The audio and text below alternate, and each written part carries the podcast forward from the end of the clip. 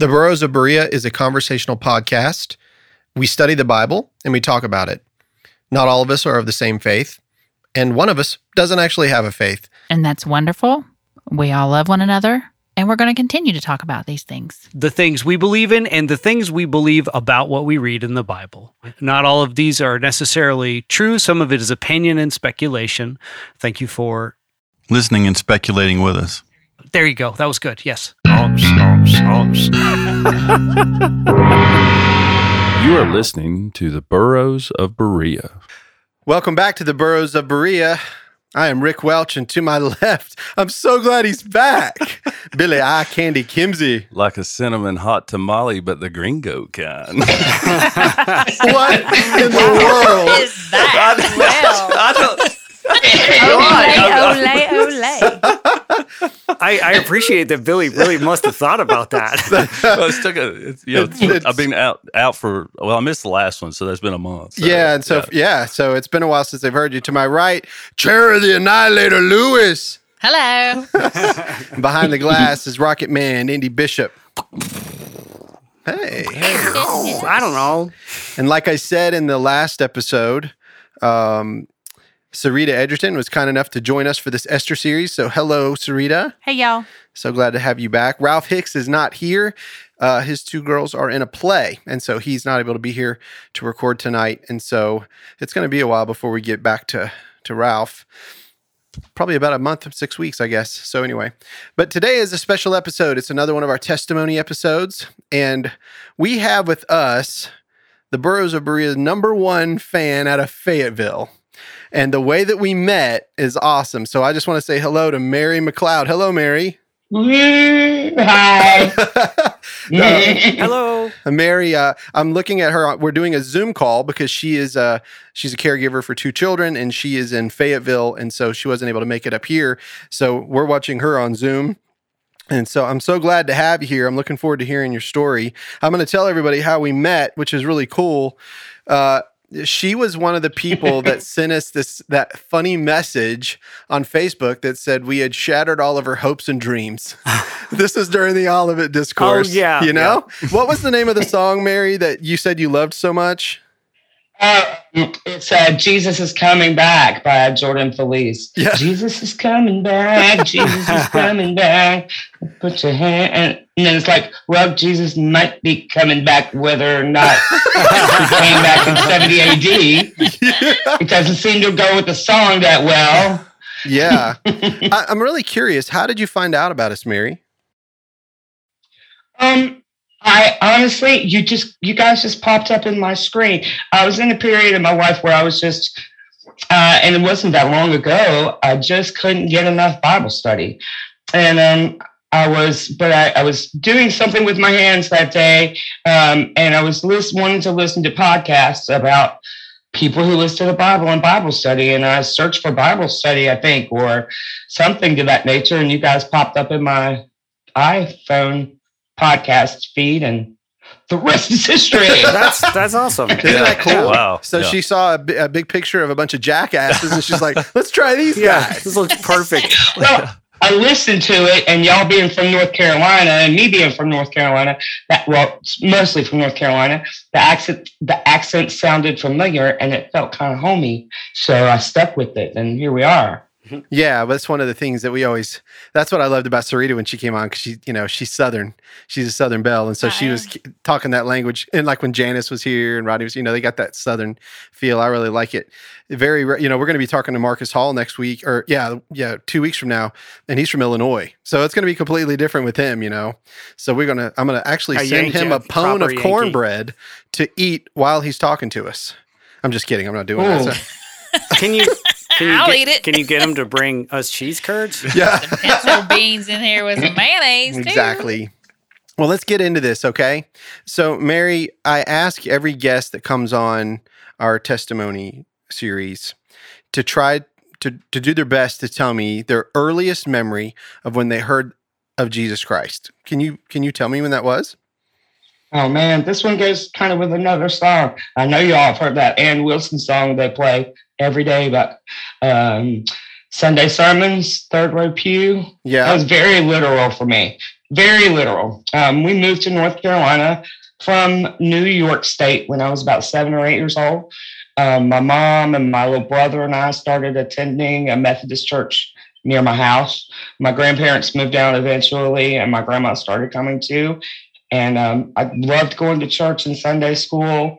I remember very early on, one of my Sunday school teachers, um, we memorized Psalm 100 right in the middle of the Bible, she told me, and I just, I loved it. Um, but my mom started going to lo- local racetracks on Saturday nights. And then um, as we got a little older, my dad had a horse and he bought me one. I started doing horse stuff on Sundays, and eventually I just got farther and farther away from church.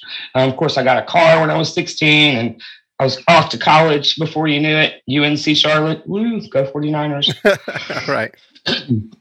Um, my uh, my father had been sick with heart disease. That's why we had actually moved here from New York State, and um, he passed away during my sophomore year at school. And you know, UNC was a fairly liberal college at that time. And not only that, but I was a sociology major. So I learned that people who were Christians really just were not that smart. Um, I learned that kind of God. Not much. It's true. I mean, that's what they Funny, teach you. I've had a sociology class. I don't remember that section. it is accurate. No, I'm just kidding. It's, we're incredibly smart. What are you talking about, lady? I'm just kidding. yeah, and and that God and religion were just made up, and you know all that stuff they teach you. But anyway, I had fallen into the party crowd big time because that was where I had felt I felt accepted. Um, I had always been the fat, nerdy kid, smart but fat, and not really in the inner circle of anywhere. But I was accepted um, in the party crowd. I found out, just like my dad, I was really good at binge drinking. Um, I met my husband my senior year. He was also a binge drinker, but he would experience a lot of blackouts, more like my alcoholic stepfather. So you can see there's some patterns Mhm. here. Um, drinking and drugging made me feel accepted, maybe even a little edgy. Uh, I wish I had found Jesus back then because things could have been really different in my life. Anyway, fast forward to 1993. That's when I had my daughter. She was an only child. Um, my husband and I were very, had a very tumultuous marriage still. She was when we she was about two, we even separated for about a year. That's when he gave up most of his drinking, unless I enabled him. We would occasionally go out, pull drunks like we used to. They always end we always end up fighting, the house getting tore up, and me usually getting hurt. Um, I was just broken at this time. I remember praying to God a lot of times to just take me out of this situation, but it was the wrong kind of prayers. Wrong kind of prayers at this time. When this and you know you already had your daughter at this point, right?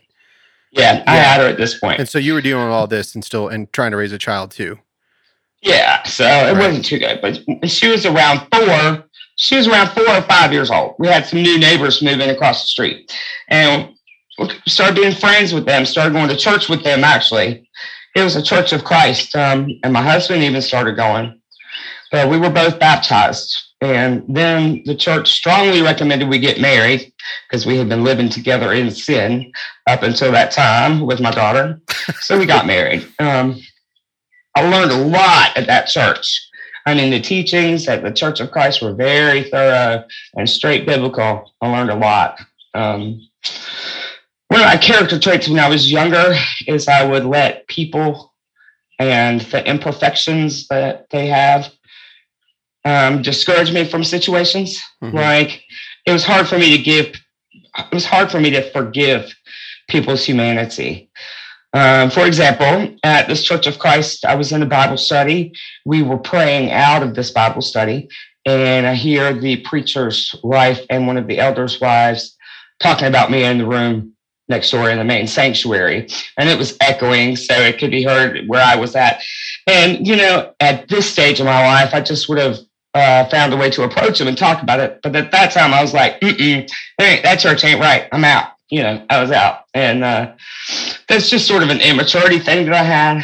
Um, I think a lot also of us, had some harsh feelings. yeah, a lot of us would Yeah. have that. You know, a lot of us. I mean, I, whenever I was that young and I had a young family and I went to a church, I had a similar situation like that where I was sitting in a church and uh, my daughter Kate was just a baby and she was just laughing and cooing and having a good time, you know, and everybody that was around us was laughing and looking at looking at her and just thought it was really sweet, you know, this sweet little baby laughing. And the pastor of the church um, like clicked his fingers and one of the ushers or deacons came up to us and said we need you guys to come out in the back you know and we're like what? What are you talking about? And they're like yeah just we just need you to come out in the back. So we got up and went out to the back and they were like yeah your baby was really distracting the service and the pastor didn't feel like he was going to get the message across so you need to step out. And my wife was like my baby was like smiling and laughing you know? And so later i met with that pastor and uh, he was like, Yeah, I mean, that's just how it is. And if you don't like it, you can leave. And I was like, Wow, that's crazy talk, you know? Well, you don't steal that man's spotlight, apparently. Evidently, what he had to say mattered more than my, me and my my wife. And, you know, that's how you feel. And of course, I was like you. I had this immaturity level. We could have had a good conversation. I actually could have said, All right, fine, this is his weakness. And I understand that. Maybe my daughter should go to the little daycare if we can, just to try to keep it cool. But you know, I just went to a Baptist church where all the kids were yelling and screaming, and everything was fine, and the pastor just went right through, right on through it. So I, I Or- know how you feel. I've been there. Or nowadays, you get a roundhouse. you Yeah. get face, Yeah. you know. Now he's just punched in the mouth. yes. Anyway, sorry to interrupt you, but I just wanted you to know you're not alone there. No, I understand that. I appreciate that. But um, anyway, we we ran we managed to raise my daughter. Um, my husband's two older kids were in and out.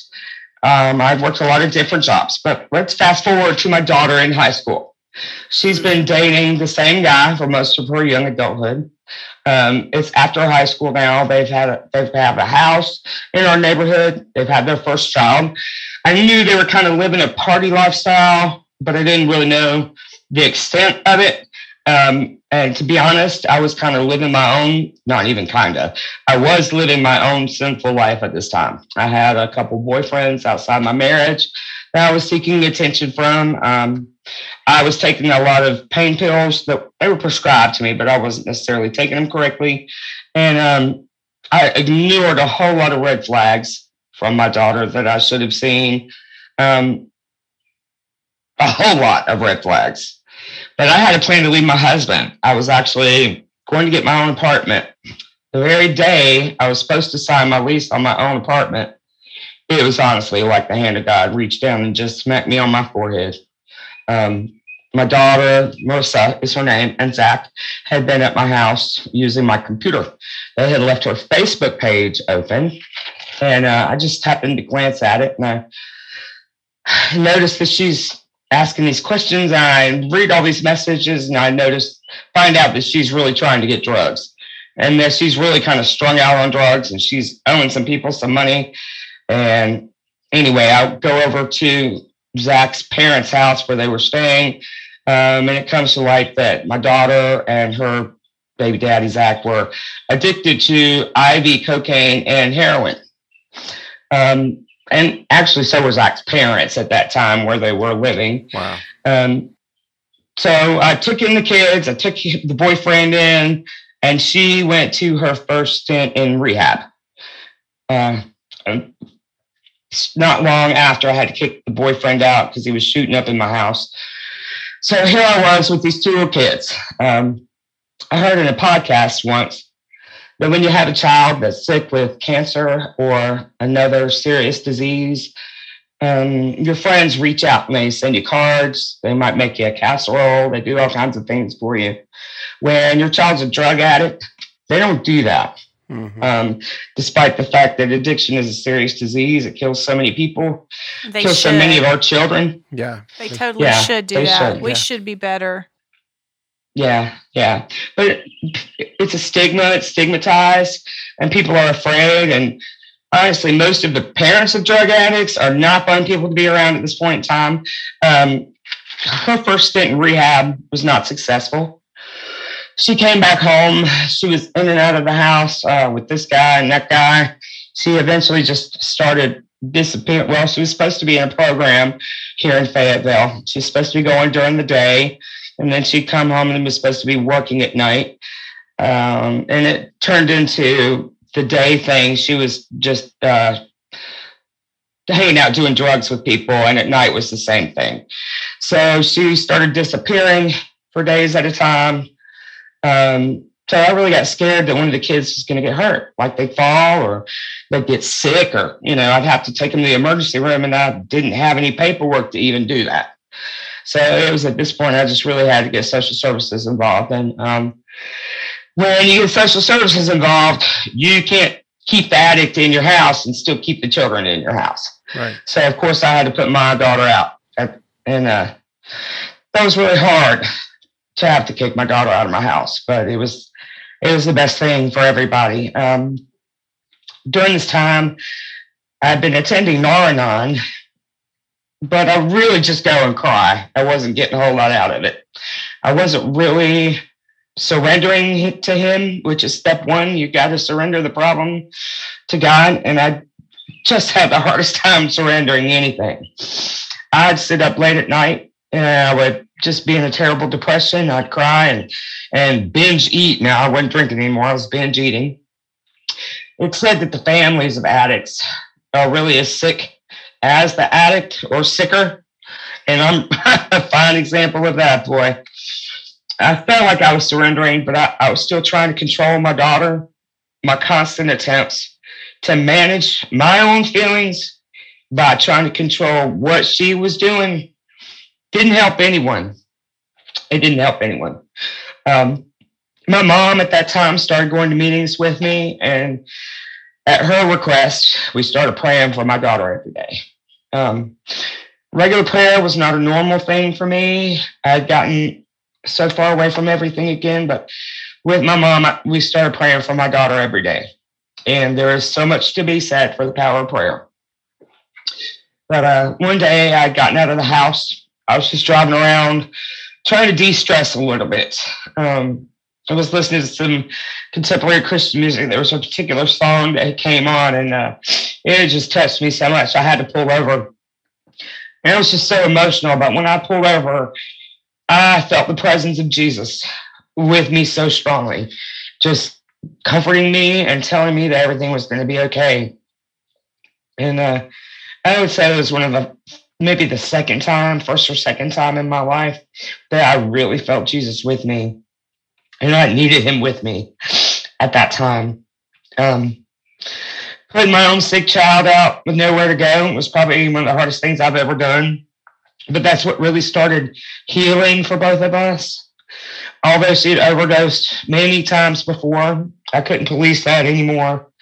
Um, she was homeless on the streets. She was doing what addicts do. Uh, eventually, my mom decided to take her in. She felt sorry for her.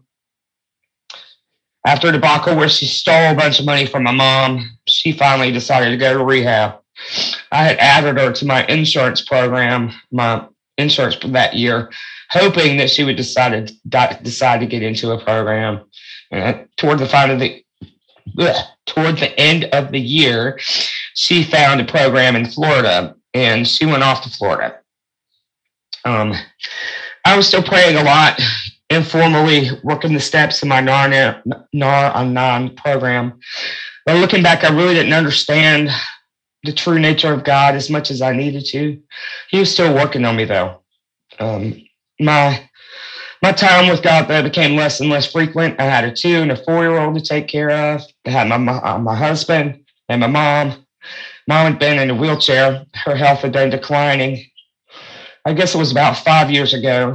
She uh, had spent more time in the hospital that year than she had spent at home. I was doing my best to take care of her at, in, in her house because she was not willing to give up her house. And her dogs and my house and my dogs and my husband and the kids. And at, I was just really depressed at some point. And a lot of times I was just going through the motions because things were just tough. My daughter was in Michigan at this point um, with her husband to be and his family. Actually, she may have, she was married at this point. Um, my mom came to a decision. We came to a decision together for her to go into hospice. People came to the hospital. My sister came, and my, my half sister and my daughter came down to say their goodbyes while she was in the hospital. Eventually, I brought her dogs, her TV, and her oxygen machine, and I set her up in my front room. Um, she was so tired. It wasn't long, maybe a day or two. She was refusing food and medicine. And I mean, it was just me taking care of her. I had a hospice nurse who would come maybe an hour a day, um, but it was just me. And after a couple days, she couldn't she couldn't speak, she couldn't talk.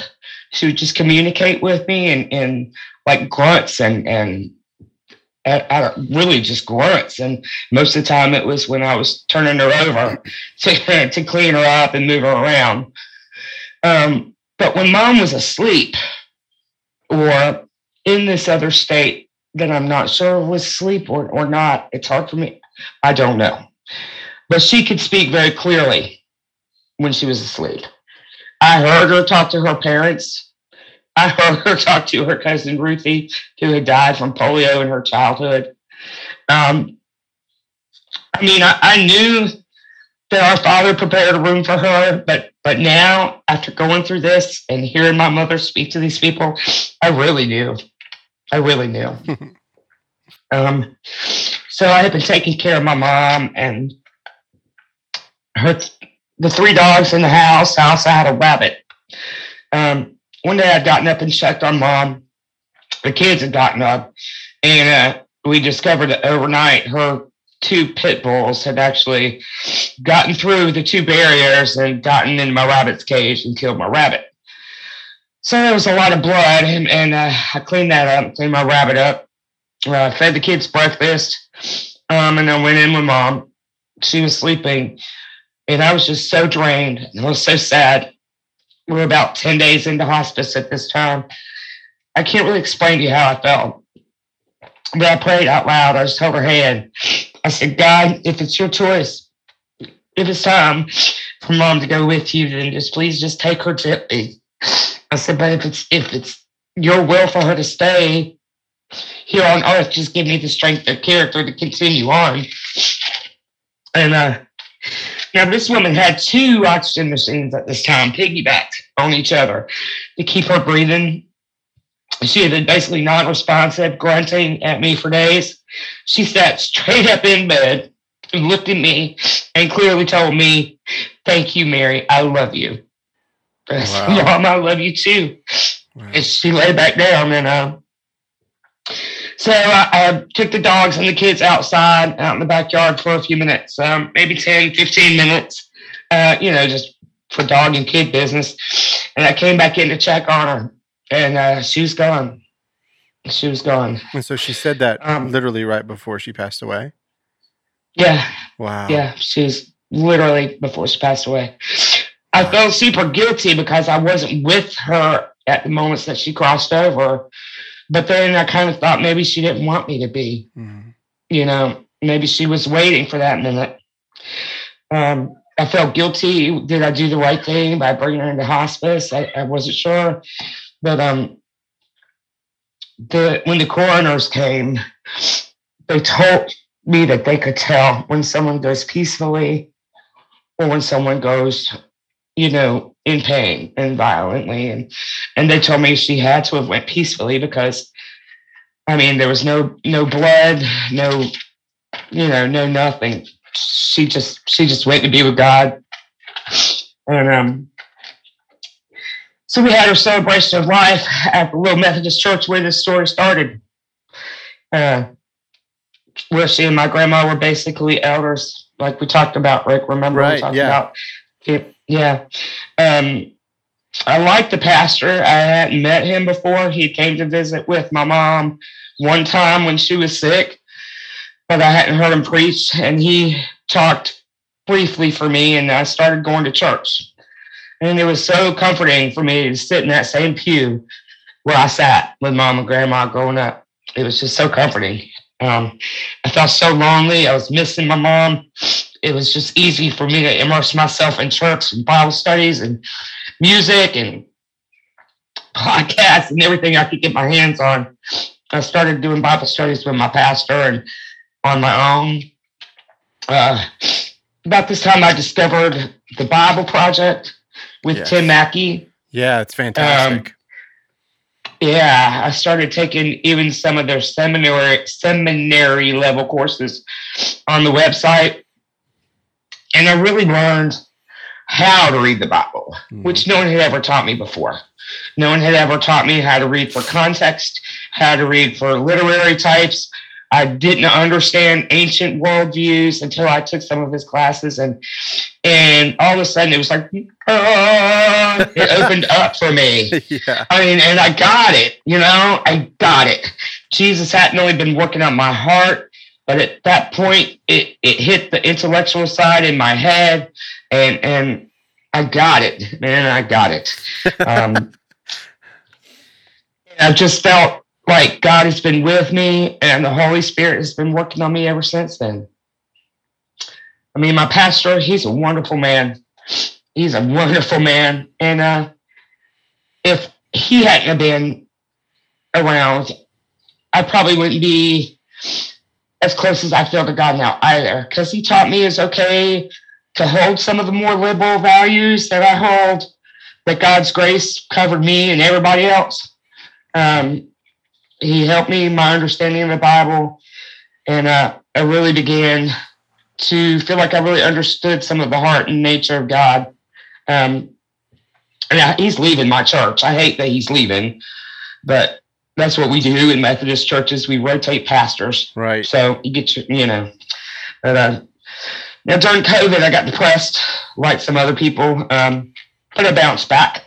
Now I try to structure my days now, um, my time with God in the morning and my study time.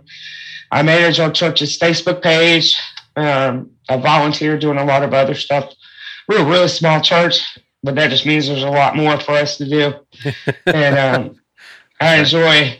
I mean, really, there's less of us. That, that just means there's more for all of us to do. So I really enjoy contributing my hands and my heart to our ministries. We recently just had a big church-wide yard sale. And I mean, we're pretty small, but we made over two grand. So Hey. for us right. that can go to our homeless ministries, and that was just great. But um, I surrendered my marriage. I've surrendered my family's well-being. Um, 2021 was really rough for me. I almost died of sepsis. That's a whole other story. Wow. um, we also experienced the loss of uh, the kid's father to fentanyl overdose. Oh no. Um, fortunately, my daughter has been clean for over five years. Oh wow. she That's never awesome. relapsed, but uh, That's great. That's Which is- yeah. Statistically, Praise she's, God. she's winning. That's right. That's awesome. praise God. Uh, but I'm just blessed. I'm grateful, and I.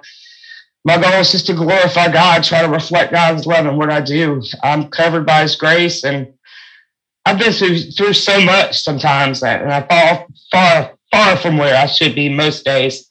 Um, but I, I try to make better choices, and I'm just fortunate to be covered by His grace. You know, I I heard Sarita's testimony, and um, identified with her on a lot of things because I think we're in the same kind of age demographic thing there. Um, but I was so impressed by the big ministry that she has. And I was like, well, I don't have a big ministry. I don't have any kind of big ministry. I got a little Facebook page, but then I look at the two kids, you know, and I've had them since they were little. The, my little boy, I, I say he's mine. I've had him since he was an infant, and uh, they're my most important ministry right now Mm-hmm. you know, you know, that's the season of my life that I'm in. And I accept it and I thank God for putting me in their lives. Well, can I just say this is Sarita, by the way, and can I just say that first of all, I'm touched that you listened to my story, but ministry looks so different for everybody, and God gives us exactly the kind of ministry that He wants us to lead. And God doesn't have competitions on whose ministry is bigger. I know that Peter and Paul kind of got into it in the Bible a little bit of, you know, kind of button heads, who's the big dog on campus, but that's not what it's about. I just go where God Yeah. tells me to, and my four children, they're my biggest ministry. And so I, I totally agree with that on you. But I want to go back to your story about your mom because my mom passed away in 2018 after being in hospice for a little bit of time and very similar experience. Um, her passing wasn't peaceful. Um, it was very violent and hard. I'm sorry. And, and um, but one of the things the hospice nurse told me is she said, give her permission to go. Mhm. Tell her it's okay. Give her permission. And when you prayed that prayer, you gave Jesus, I don't know if you said the prayer out loud, but you gave Jesus the perm- get to give her permission to go. You said it's okay. I can get through this, and you gave her permission. And Yeah. once she knew that you were going to be okay, she went. And I, I just think that prayer was it. And she sat up and gave you that little bit of love. And Yeah. The next yeah, that's time amazing Yeah. to me. She just The next popped right time up you and said see it her- clearly. I mean, that's awesome. she'll be giving you that same Yeah. bit of love the next time you see her. It's amazing. Amazing. I can't wait to see her again. But listen to Right. me, you don't compare yourself to anybody else. That women are so bad about that. Physically, emotionally, family wise, my family's a mess. I'm a mess. My body's a mess. I've been a mess. I mean, if we do that, we get outside of what God calls us to do and we focus on ourselves and not on Him. And I know Yeah. guys compare themselves in different ways. So I, I've never been a guy, so I don't, I can't really talk on that. Maybe I candy over here can, but um, We all compare ourselves to him. Yeah. That's how that one Only Rick does. I'm just like, Rick's the I just wish. I could be eye candy. Yeah, What can I say? but you Maybe have you to should be, be asking this crowd about that. but you have to be you and who God made you to be for your particular ministry. Because if you're Yeah. trying to be someone else, you're not going to be as effective. That's true. That's true. I know the Holy Spirit's given me gifts, and I just try to roll with what I got. Um, try to roll with what I got every day. You know. So these kids are super important to me, and you know, losing their dad last year was really hard for them. Um, and I can't imagine if they had been in foster care, how that would have been. Um, How old are they now? man? so I was here for a reason. I'm here for a reason, doing what I do for a reason. So how uh, how old are the kids now, Mary? they are seven and nine, Oh wow. Okay. Wow. and uh, they get all kinds of awards every award ceremony at school.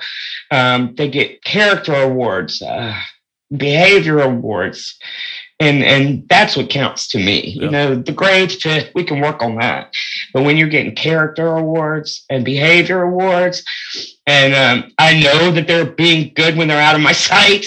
That's you know, and they're courteous of other people. Um, that that kind of stuff that's important to me, and uh, they are. That's they cause are. of you, Mary. That's cause of you. So They're awesome kids. They are awesome kids. that was uh, Andy playing his banjo in the corner. No, that's not. It was his phone.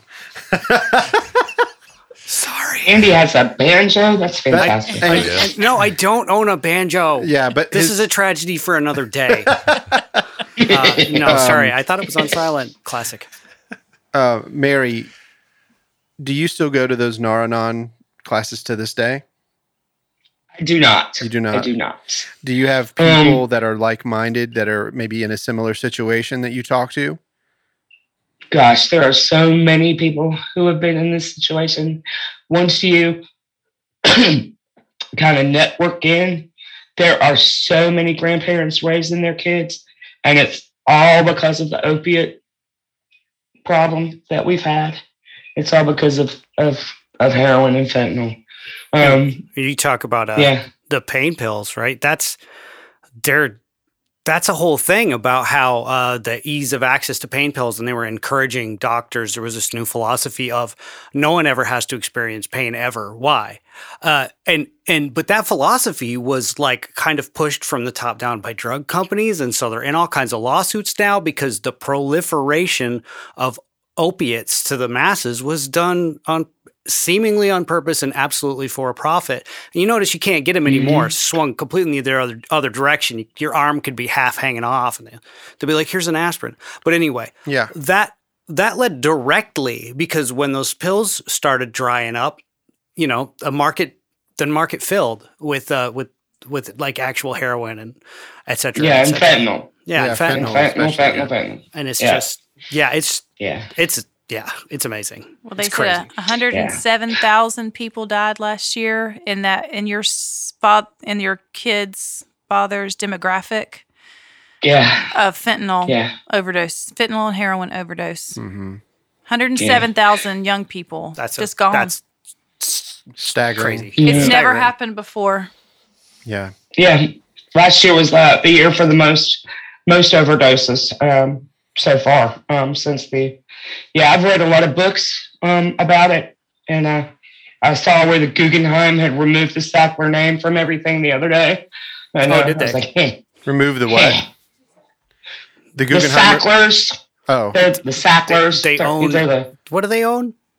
Do they own Pfizer? uh, Not Pfizer. It's uh, whichever one that Yeah, puts out the whatever. oxycodones. Mod- oh, Yeah. that is Pfizer then. Moderna? Because Moderna? that's the Is it Moderna or Pfi- I- Pfizer? Pfizer has the brand name Oxycodone. Oh, yeah, so yeah, it must be them. so the so the Guggenheim took the name off because yeah. of what's going on with drugs, is Well, why? because because there's a really big there's an investigation right now and everybody's really inspecting and i think it's even literally in a court of law somewhere am i not right uh, where they're trying to prove that the drug companies were pushing the drugs and the ethos around prescription in order to make sales and it was like was like on purpose it's like a created op- you ever heard you know Yeah. the opium war Yeah, yeah well it just happened to you right. Yeah, they've been sued. They've been sued by several of the states, um, especially like West Virginia, where it was really, really bad.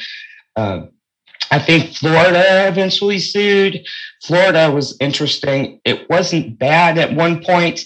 Then they started building rehabs there. Then the rehabs really started being a for-profit venture. Uh, there was a lot of money to be made in rehabs then people started opening like what they would call sober homes or halfway homes and they were taking a whole bunch of people's insurance money Oh, that's a that's a whole other thing. I I know of this story. I wish I knew more about it, but that's a whole other thing where there was for a while. Uh, it was uh, the beginning of Obamacare, and uh, drug rehab was covered, Hmm. well intentioned enough. But what happened was all of a sudden, all these people that didn't have health care have health care, and so all these rehabs popped up uh, to just as like for profit like drug rehabs that were leeching off like the government and uh, they started like massively abusing the system as will happen. So all these drug rehabs were just charging and keeping people in as long as they could not really wanting people out and then moving them into halfway homes. Those halfway homes were run by them whatever. Anything they could do to kind of keep you on the rolls so they could be charging the government for drug rehab and just all these wild accounting scandals. It's massive. Wow. it was huge. Uh, but of course we don't hear about it because it's not in our purview uh, but it's it's a whole thing like she's not selling it hard enough wow. yeah and no there were even like social media type people who were like you know i am uh, i recovered and i can get you into this rehab and da, da, da, da, da. and at one at one point Sponsor. they would get kickback they'd get money for everyone they put into rehab you know like Yeah. a sales commission kind of thing so you put somebody into rehab and you, you don't know anybody else and you're, you need some money that week you let them get high again so that they can pee dirty again and then you got to put them back into rehab. You know what i'm saying? So that's how it turned in and then people were getting paid for doing that and there's and like the whole thing in and all this other stuff. Jeez. yeah. It was bad bad Wow. and uh, fortunately, my daughter did. She got into Florida into rehab under Obamacare, like you were talking about. Um, it benefited her, and she got out of Florida before it got bad. Yeah, She and she. Being At the time, I, am- was mad because she was in this super nice halfway house. I mean, it was gorgeous, and it was on the beach. she hit probably she right getting- right as they were like really soaking, which meant she got into nice places. Yeah. Oh, wow. Yeah. Yeah, she was getting it was acupuncture. What? She was getting Yeah. massages, it beach was days, massages. I, it was obviously it's a well-intentioned thing, right? It's a well-intentioned Yeah. like drug rehab was covered under an like a sort of nationalized healthcare, sort of, not really, but sort of.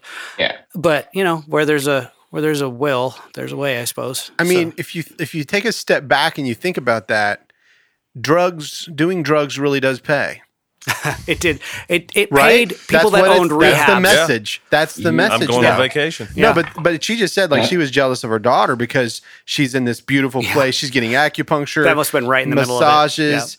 I mean, doing drugs. I wasn't jealous. I was just mad when she left. Yeah, you. were.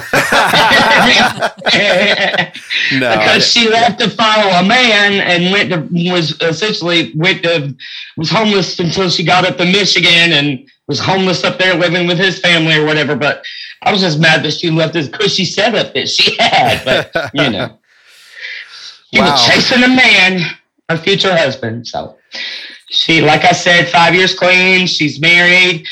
She Yeah, five years is uh, with- amazing. That's great. yeah, we had. She has a four-year-old, and she's actually pregnant with her fourth.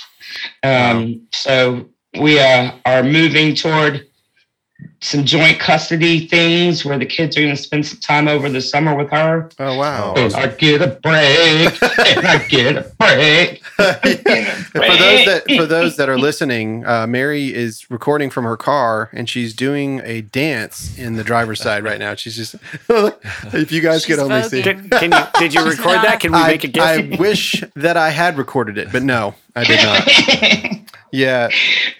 Mary, I have a question for you. So, um, normally I ask people towards the end of their testimony if the, you know there are other people that are going through similar things that you're going through, and they're in that isolated place. They're feeling lonely. Is there any advice that you could give to someone who is either in a similar situation that you are in, or uh, whether it, you know, especially when it comes to your grandchildren and, and dealing with that. And, um, by the way, I'm so glad to hear that your daughter and you are working things out and that there's going to be this joint custody thing. I'm sure that, like you said, you're getting a break, but you need that break. I mean, you're a grandma. You want to be able to see them and spoil them, but not have to be the full caregiver. And I get it. Trust me, I do. right. But is there any advice that you could give to anybody as far as, you know, where do they go when they feel that loneliness or they, you know, they feel like they're at their wits' end? Um, yeah, I would say Nar-Anon, Al-Anon, um, those are amazing programs. If the, you can get to one near you, just go. Just go. Um, don't don't build it up. Don't don't stress about it. Just say, I'm going to go to this meeting and go. There will be people there who have been where you are. They will receive you without judgment. Um, you will feel no shame, no guilt, no stigma um, when you're with these people in this meeting. And uh, start there. Mm-hmm. Uh, church, church should also be the same way. Go, just go. Uh, you shouldn't feel any stigma, guilt, or shame when you're there either. Um, And if you uh, think, that, trust. yeah, we one thing that we learned, especially in Sarita's testimony, is that if you think that you're walking in and that these people are holier than thou and they're looking down at you, you'll probably find that they aren't. Just because they decided to dress cleanly that day, you know, I'm a nasty dude, man, but I like to wear my best on Sunday, you know, but not because I'm trying to impress anybody. It's just because I want to look my best. That's how I feel whenever I go. And, you know, you can go to church and you can sit and you can worship and it, you don't have to agree with everything but in most cases churches are telling you that God loves you. And that's something that everyone I think needs to hear especially when they're alone. And physical touch. I don't know if you've ever been alone long enough to where man you get a hug and it's like I really needed that hug you know hmm. and I didn't want it from my husband hmm. I didn't want it from my wife that day I was so "Ugh," I had so much going on it was so nice just to see a pal or someone and Stay say "Stay away from me. Come on. I see you looking at me weird. I'm just I just wanted to give you you a, a month, I- man. I wanted to give you a kiss on the cheek like a good Jew. I was all I was also thinking about hugging Billy. Can we do it together? Can we get it on video? Yeah, So Yeah. weird. It- it- if you move, God's going to help you. I believe if you move, God's going to help you. Because when I went back to church and just like recently, mm, not recently, within the last six to eight months, I'd say, one of the ladies at church started just a women's Bible study. And really, it turned out just to be three of us studying the book of Esther from Beth Moore's book. Um, but it really turned out to be the three of us. But God put us that way for a reason because all three of us have adult daughters. Now, all of these adult daughters have different challenges, but we have, you know, we still have a camaraderie because of, oh my gosh, we want to kill them sometimes, Yeah. you know, but they're also our best friends. We love them to death. So, you know, we really have that camaraderie, um, the three of us, and, and we've really gotten close maybe even not we really haven't learned that much about Esther so far, but we know a lot about each other.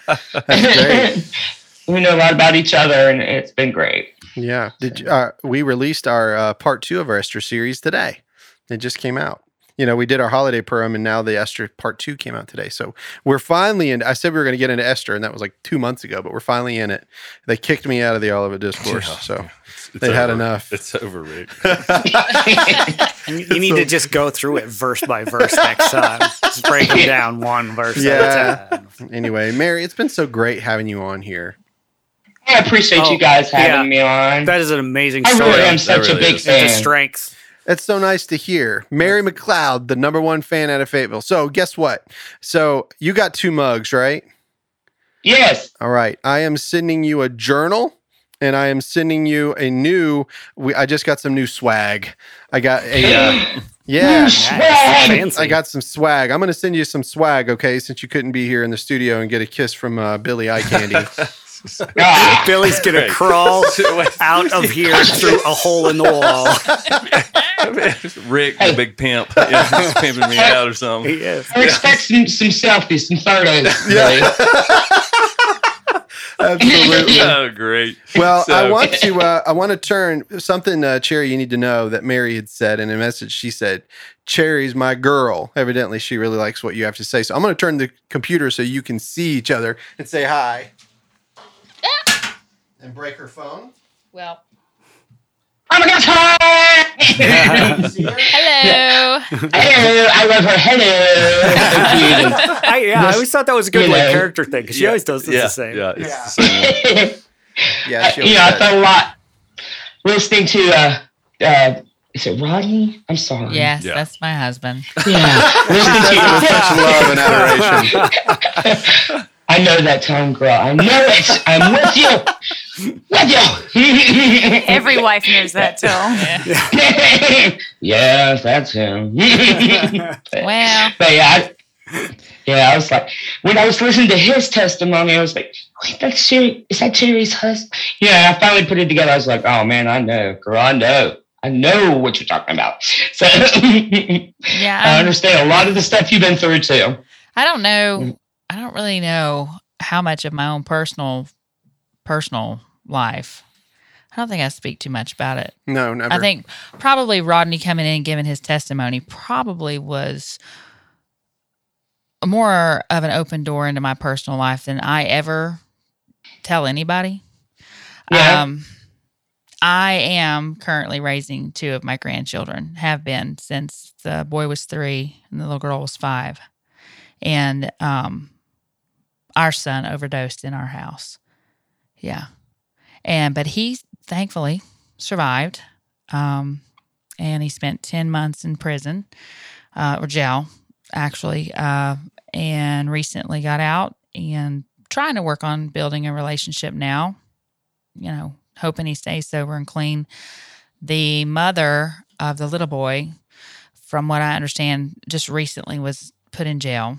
So the only thing I had to say to that was I was thankful that he, she was put in jail and I didn't have to tell her son who she was because she passed on. So hoping, hoping and praying we don't go through that. But uh, hearing you say what you said, kind of, you guys should exchange numbers. you guys should exchange Yeah. numbers, and you guys should talk to each other because you're both similar, and you can up, you know, lift each other up, you know, and all this.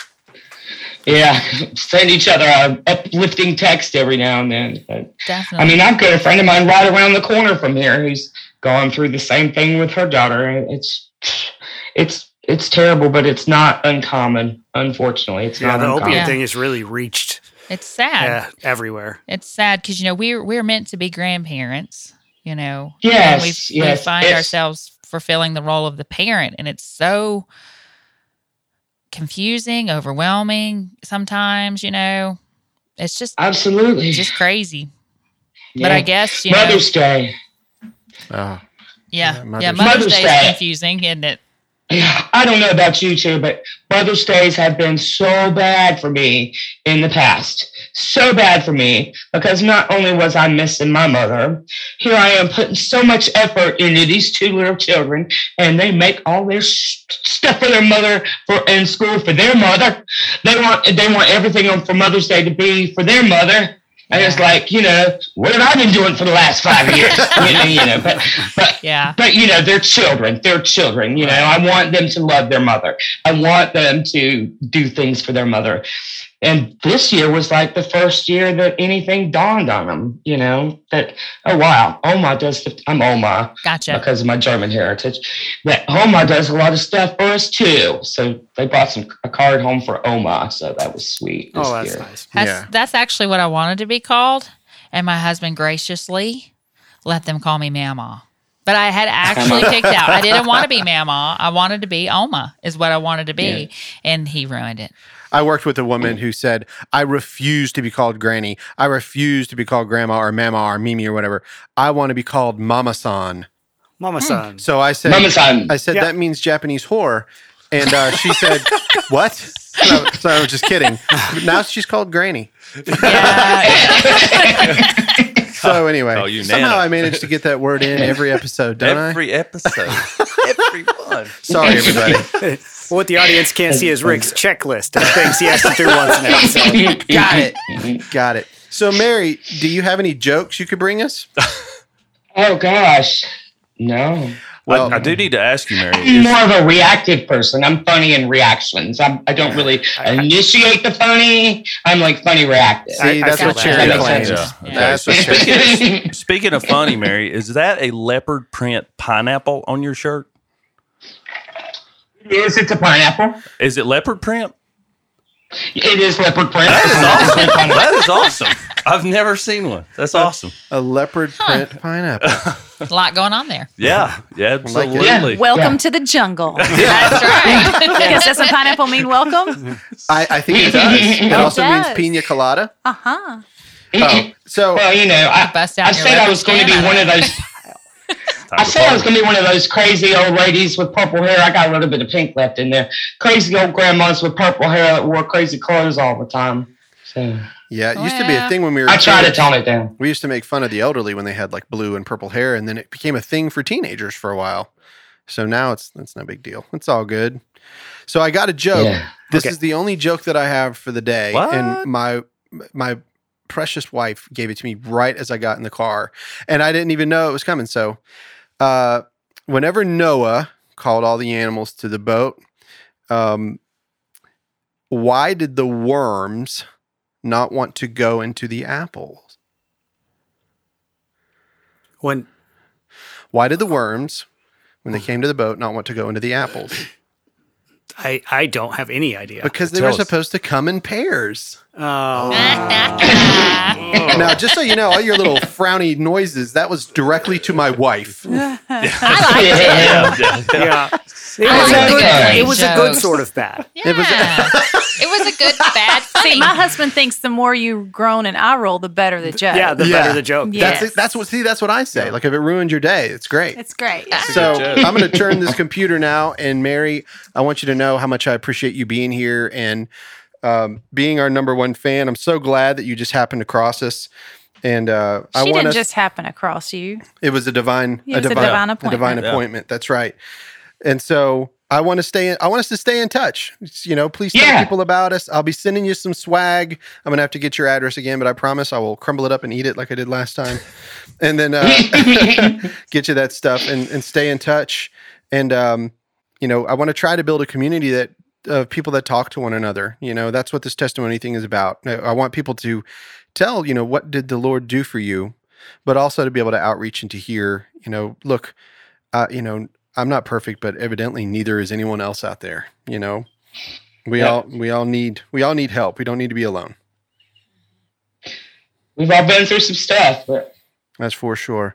Well, everybody say bye to Mary. Thank you so much for being on the show, Mary. thank you so much for having me on. Yeah, well, Bye. guys, thanks for joining in with us. We will talk to you next time on the Burros of Berea. So you might be looking at the side of my head some. I might be looking at you, and everybody else is just going to be kind of hearing you. I would like to upgrade and have like a screen and eventually, but that may not be a thing that Andy allows in here because he's a sound engineer. You can buy all the televisions you want. I'm stop you. Sweet. Yeah, I'm gonna do that. I'm gonna buy one where we, just can actually have interactive the, sound. The, the trick is you got to get a uh, a swing mount that like hangs from the ceiling and then like swings down like that. oh, totally do that it. I'll can- do it. So that because there's no place else to put it in here. Yeah, I want to do that so that we because like we've got Marcus Hall coming, we got Dave Cristiano coming, we got some really cool people coming too. Yeah, I and to I'd like everybody the- to be able to see Mary right now. proper and- software solution. That gets more elaborate because I'm sure there's some internal software solution. But if you want the video in this room too, then it gets kind of complex. right, Well, these are solved problems though, just not by us. right. so Mary, are you ready to go? We're ready.